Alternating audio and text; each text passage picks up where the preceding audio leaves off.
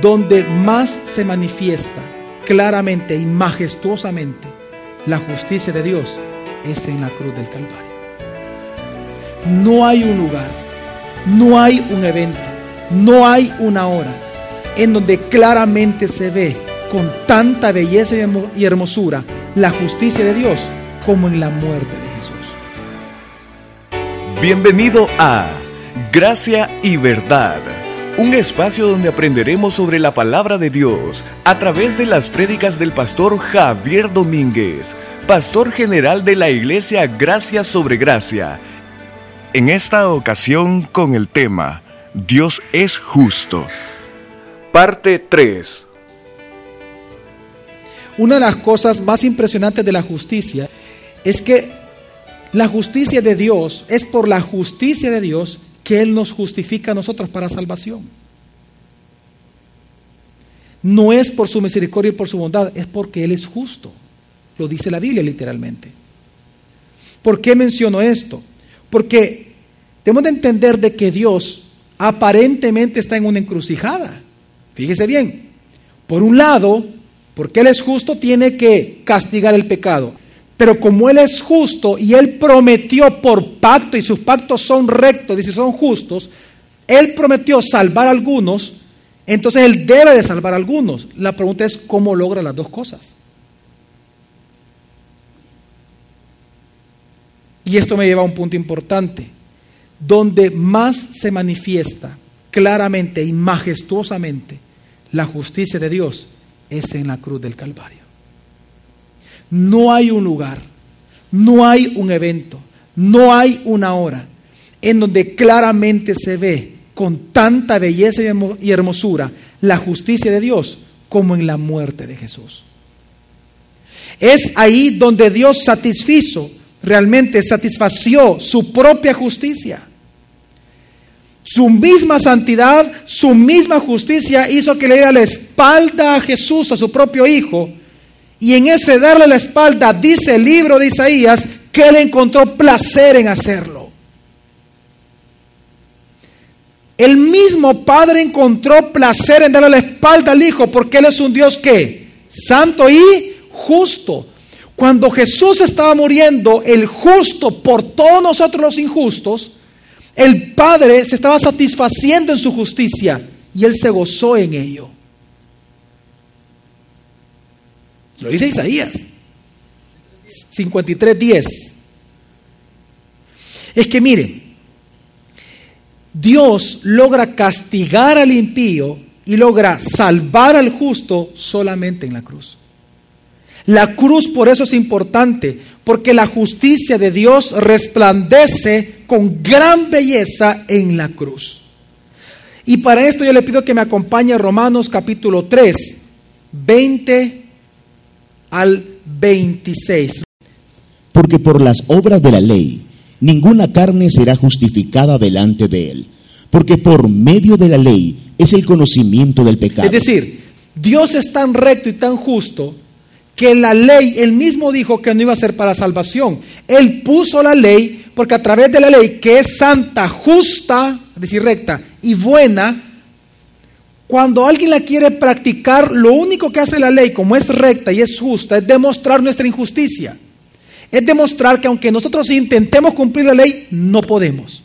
Aunque intentemos cumplir la ley, fracasamos. Aunque intentemos cumplir la ley, nos frustramos porque pecamos.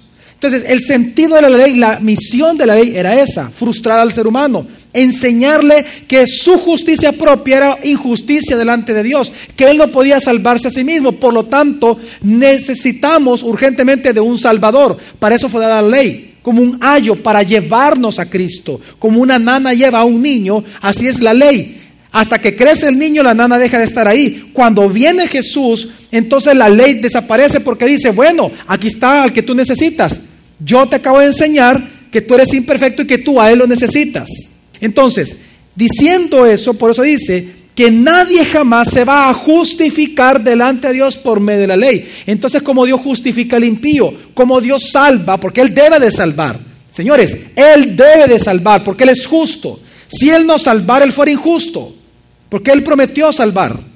Entonces, ¿cómo Dios salva al injusto? ¿Qué es lo que Dios hace? ¿Qué es lo que Dios ofrece? ¿Por medio de qué?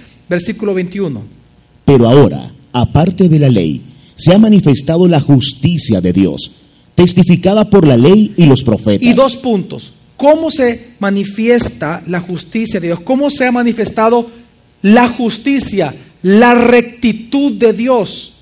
La justicia divina mediante la fe de Jesús, el Mesías para todos los que creen, porque no hay distinción alguna, por cuanto todos pecaron y están privados de la gloria de Dios. Siendo justificados por su gracia, sin yo merecerlo. La palabra, cuando dice la Biblia que hemos sido justificados, ¿qué significa justificado? Es un término legal. Dios declara que usted y yo, por cuanto hemos creído en Jesús, somos libres de culpa de pecado. Es decir, somos no culpables. Eso significa la palabra justificado, no culpable. No es que seamos inocentes, no, no, no. Sino que se nos declara no culpables. Dios sabe que hemos cometido pecado, pero por cuanto toda la ira de Dios, todo el castigo por el pecado vino sobre Jesús, todo aquel que crea en Jesús, esa justicia se le imputa. Esa justicia viene a nosotros. Dios nos justifica porque hemos creído en Jesús. Porque su justicia fue satisfecha. Entonces, cuando alguien deposita su confianza en Jesús, cree en Jesús, entonces Dios ya no castiga. ¿Por qué? Porque lo ha declarado justo a esa persona. Lo declara no culpable de pecado, libre de toda culpa. Eso significa la palabra justificado, libre de culpa o no culpable. Y es un término legal. Cuando viene Dios y dice, usted es justo, una vez usted dice, Dios le dice a usted, es justo, es decir, usted es justificado, le está diciendo, ya no eres culpable de pecado. Nunca más. Nunca. Ahora, ¿cómo se logra eso? No por la ley, no buscando ser perfectos cada día, no, por medio de la fe en quién? en Cristo Jesús. Amén. Una vez más, versículo 24 al 26. Siendo justificados por su gracia, sin merecimiento alguno, mediante la redención que tienen en Cristo Jesús, a quien Dios ha propuesto públicamente como sacrificio expiatorio por su sangre a través de la fe. ¿Como sacrificio qué? Expiatorio de pecados. ¿Qué pasó? La pregunta es, pastor, ¿cómo es que Dios o sea, ¿cuál es el proceso? Es decir, ¿cómo es que Dios vino y ahora nos justifica a nosotros por creer en Jesús? O sea, ¿qué pasó con su rectitud? ¿Qué pasó con su justicia? Si Jesús tenía que si Dios tenía que castigar el pecado. Ah, lo que pasa es que la palabra expiación lo que significa es que la sangre de Jesús fue derramada, fue puesta por sobre o encima, eso significa la palabra expiación, encima de los pecados de todos. Entonces, cuando viene Dios y ve la cruz, ve los pecados de todos. Por eso dice la Biblia que Jesús eh, fue hecho eh, maldición por nosotros. Porque Él cargó con los pecados del mundo. Entonces cuando Él muere, su sangre es derramada sobre el pecado de los hombres. Por eso, y aquí viene el punto importante, por eso que cuando una persona rechaza a Jesús como el Cristo, ya se condenó. Ya estuvo, ya se condenó. ¿Por qué? Porque la obra expiatoria que Dios hizo en favor de nosotros porque Él es justo y lo prometió, la estamos rechazando. Ya no la queremos. Y aunque Dios nos ofrece salvación a todo el mundo, pero la rechazamos y entra condenación. Pero aquellos que habiendo sido escogidos por Dios para creer en Jesús, creen en esa obra expiatoria, en Jesús, entonces reciben en lugar de castigo vida eterna como premio. Dios es justo satisfizo su justicia, a la vez salva y a la vez castiga. Es que quiero que entienda que Dios fue tan justo que Él provee ya de cordero. Él expió los pecados de todos. Por lo tanto, el que cree lo justifica, lo declara justo. Pero como no todos creen, sino que rechazan esa obra redentora pura, perfecta de Dios, te dice, bueno, te condenaste, no creíste. Él es justo. Y va a pagar el injusto por sus pecados. Versículo 25. A quien Dios ha propuesto públicamente como sacrificio expiatorio por su sangre a través de la fe, como evidencia de su justicia, a causa de haber pasado por alto Dios en su paciencia los pecados pasados. Es decir, como evidencia de su justicia, Dios mandó a Jesús a la cruz. Es lo que está diciendo el versículo. Como evidencia de que Dios es justo, vea la cruz. Si usted quiere saber qué tan justo es Dios, vea la cruz. Amén. Y sigue diciendo entonces el 26, muy poderoso versículo, dice así. Con el propósito de demostrar su justicia en, el, tiempo, presente, sigue. A fin de que Él siga siendo justo también cuando declara justo al que es de la fe. De la fe de, Jesús. lo declara no culpable. ¿Sabe por qué? Y esto, lo, y esto me impactó muchísimo entenderlo. ¿Sabe usted que no hay un solo versículo que diga en todo el Nuevo Testamento de que Dios, y en el Antiguo por supuesto, que Dios justifica al impío por misericordia o por bondad? Nunca dice eso. ¿Sabe por qué Dios justifica al impío? Porque Él es justo. No lo hace por bondad, no lo hace por misericordia. La justificación es porque Él es justo. ¿Qué es lo que está diciendo el versículo 26? A fin Él de que en el tiempo presente Él manifestar su justicia es que Él declara justos a aquellos que ponen su fe en Jesús. Es porque Él es justo. Entonces, la salvación es ofrecida a todo el mundo, pero sabemos que no todos van a creer en Jesús. Eso lo dice Romanos 5:17 claramente. Hay muchos versículos, pero vamos a leer uno nada más. Dice, porque si por la transgresión del uno la muerte reinó por medio del uno, mucho más reinarán en vida por uno, Jesucristo, los que reciben la abundancia de la gracia y del don de la justicia. ¿Y el don de qué? O sea que, es decir, que creer en Jesús para ser justificados es un qué? Un don, un regalo de Dios. Dios es el que salva. Nadie puede decir por mi voluntad, yo levanto la mano como lo intentó hacer Charles Finney hace en los años 1700, ¿no? que él por llevarle la contraria a su pastor, que era un, pastor calvinista, él trató de demostrar que la salvación no estaba en Dios, sino que la salvación era una decisión del hombre. Entonces fue el primero, él fue el inventor, él fue el originador de todas las grandes campañas evangelísticas. Él hizo una gran campaña y él hizo que repitieran una oración, la actual oración del pecador para él demostrarle a su pastor y a su congregación que la salvación no era de Dios, era de la voluntad del hombre. Entonces él pidió, ¿quién quiere salvarse? ¿Quién no quiere el infierno? Yo. Ok, levanta la mano, levanta la mano, vengan para acá. Y los hizo pasar enfrente.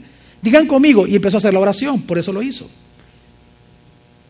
Para demostrarle al mundo que el hombre es el que se salva, pero no. ¿Qué dice, la, qué dice el versículo? Que la justicia que nos justifica es un qué? Don es un don de Dios. Nadie se puede salvar a sí mismo. Entonces, la justificación es el acto legal de Dios como juez de que declara a favor del que está siendo inculpado, es decir, a favor del injusto, declarándolo no culpable. Pero esa no culpabilidad se le aplica cuando cree en la expresión de Cristo Jesús. Esto lo dice también Hebreos 10, el versículo 10 de una era muy hermosa, cuando dice así. En esa voluntad somos santificados por la ofrenda del cuerpo de Jesús, el Mesías. ¿Cuántas veces? Una vez por todas. Por todas. ¿Cómo entonces somos justificados? Por la fe. Filipenses 3:9. Y ser hallado en él, no teniendo mi propia justicia, que procede de la ley, sino la que es mediante la fe de Cristo, la justicia que procede de Dios basada en la fe. ¿La justicia que procede de quién? Pero basada en qué? en la fe. 1 Pedro 3:18 también dice. Porque también el Mesías padeció una vez por los pecados, el justo por los injustos. El justo por todos nosotros los injustos. ¿Para qué? Para llevaros a Dios, muerto en la carne, pero, vivificado en el Espíritu. Amén.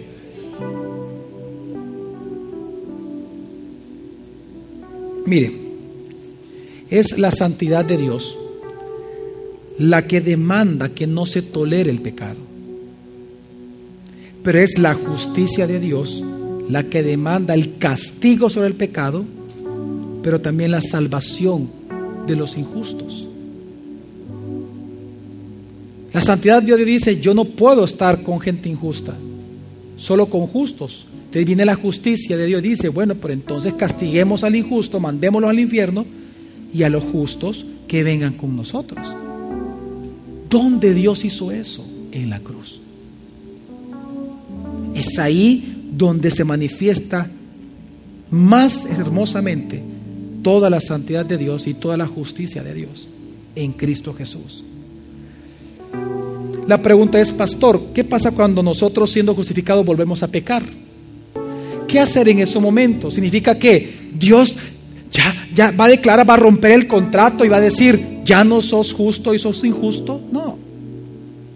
¿Qué hace Dios? ¿Qué hace? Bueno, ¿qué pasa? 1 Corintios 11, 31 al 32 dice. Si pues nos examináramos a nosotros mismos, no seríamos juzgados pero siendo juzgados, somos disciplinados, por, el Señor. por el Señor. ¿Para qué? Para que no seamos condenados con el mundo. Cuando una persona persiste en pecar, siendo cristiano, Dios lo que hace es disciplinarlo de un solo. De una. Pero precisamente porque es hijo, para salvarlo de condenación. ¿Qué hacer entonces cuando alguien, un cristiano, comienza a pecar? ¿Qué debemos de hacer? Confesar e humillarme delante de, y humillarme delante de Dios. Primera carta de Juan 2.1 lo dice, pero claritamente dice, Hijitos míos, estas cosas os escribo para que no pequéis, y si alguno peca, paracleto tenemos ante el Padre, a Jesucristo el justo. Poderoso versículo, pastor. Si alguien peca, paracleto tenemos. ¿Qué significa la palabra paracleto? Abogado, defensor. Tenemos un abogado que nos defiende. Jesús, el justo. Él nos defiende. Por eso es que la salvación no se puede perder, mi familia. ¿Por qué? Porque una vez Él declara su justicia, si Él después dice, ya no soy justo, fíjate, Él deja de ser qué? Recto. Deja de ser Dios. Él es tan justo que una declarando a alguien justo, si sigue pecando, y viene él y le dice, Señor Jesús, perdóname, Dios, perdóname, he pecado contra ti, perdóname. En el nombre de Jesús te pido perdón. Viene Jesús y su propia justicia, su expiación, le recuerda al Padre que ese ser humano merece una vez más perdón. Y siempre es no culpable de pecado. Cuando se confiesa. También lo dice primera carta de Juan 1.9 claramente. Si confesamos nuestros pecados, él es fiel y justo para perdonar nuestros pecados y limpiarnos. ¿Dónde está la clave entonces? En confesar el pecado. Como cristiano usted debe de todos los días confesar sus pecados. Usted no va a dejar de pecar, pero la manera en que usted se mantiene con una actitud justa día a día, día con día, en su actitud, es decir, en su manifestación, es confesando su pecado. Todos los días. Salmo 32.5, ¿qué dice? Mi pecado te hice saber y no encubrí mi iniquidad. Dije, confesaré mis transgresiones al Señor. ¿Por qué debemos de confesar, pastor, nuestras transgresiones a Dios? ¿Por qué? Sigue. Y tú mismo cargaste con la maldad de mi pecado. Porque somos libres. Porque Él cargó nuestra maldad, tenemos que confesarle a Él nuestros pecados. No a seres humanos, no a personas. ¿A quién? A Dios. Por lo tanto, es que rechazar la justicia de Dios manifestada en la cruz es lo que condena a un ser humano ahora. No es las obras que uno hace lo que nos condena, es rechazar la obra de Jesús en la cruz. ¿Qué implica para nosotros, pastor, ser justos delante de Dios? ¿Qué implica para nosotros conocer esto que Dios es justo? Bueno, implica, bueno, subjetivamente implica que somos no culpables, que vamos para el cielo, pero objetivamente significa que por cuanto somos justos, escuche bien, debemos de conformarnos todos los días al carácter moral de Dios, es decir, a su rectitud. En otras palabras, actuar como justos en la tierra. Primera carta de Juan 2.29 dice, Si sabéis que Él es justo, sabréis también que todo el que obra la justicia ha nacido de Él. ¿Qué es obrar justamente, pastor? es hacer todo aquello que es conforme a la rectitud de Dios. ¿Y qué es lo que nosotros sabemos que para Dios es recto? Lo que Él le llama en la Biblia su voluntad. La vida de un justo no es más otra cosa que a través de la fe, hacer cada día la voluntad de Dios. Ese es vivir justamente, porque es lo que Dios cuenta como rectitud. Si usted quiere vivir justamente delante de Dios, haga la voluntad de Dios, porque eso es lo recto para Dios. Algo fuera de la voluntad de Dios ya no es recto, es injusto. Es injusto para Dios. Todo lo que está fuera de su voluntad, que es recta o es justa, es injusto. Entonces una persona vive en justicia obrando justamente cuando hace la voluntad de Dios. Por eso es que Jesús dijo lo siguiente, bien importante este versículo, Juan 5:30 dice, no puedo yo hacer nada de mí mismo, según oigo, juzgo, y mi juicio es justo, porque no busco mi voluntad, sino la voluntad del que me envió. Si nosotros actuamos en base a la voluntad del Padre, nuestro obrar es justo. Por eso Jesús dijo que dejó sus pisadas para seguirlas, nos enseñó cómo vivir la vida justa. Entonces, ¿cómo lograrlo, pastor? A través de la fe. Romanos 1.17 dice, porque en él es revelada una justicia divina, de fe en fe, como está escrito, el justo vivirá por la fe. Dice el versículo, en la palabra de Dios se va revelando una justicia divina. Pero ¿cómo se aplica a nosotros? ¿Cómo nosotros la disfrutamos? De fe en... En la medida que su fe vaya creciendo, por eso dice el que el justo por las obras vivirá, dice. No, ¿por qué vive el justo? Por la fe. Cuando nosotros a través de la palabra aumenta nuestra fe, seguimos estudiando la palabra, aumenta nuestra fe, seguimos estudiando la palabra y aumenta más nuestra fe, esa justicia de Dios en nosotros se manifiesta. No es usted, es la justicia de Dios en usted. Amén. Pero es por la fe. Por eso dice Gálatas, ya no vivo yo, más Cristo vive ahora en mí. Y lo que vivo en la carne, es decir, en el cuerpo que tenemos, lo vivimos en la fe del Hijo de Dios. La fe exige conocimiento. Mateo 5.6 dice lo siguiente, este versículo es para usted. Bienaventurados los que tienen hambre y sed de justicia. ¿Por qué? Porque ellos serán saciados. ¿Sabe qué significa con esto?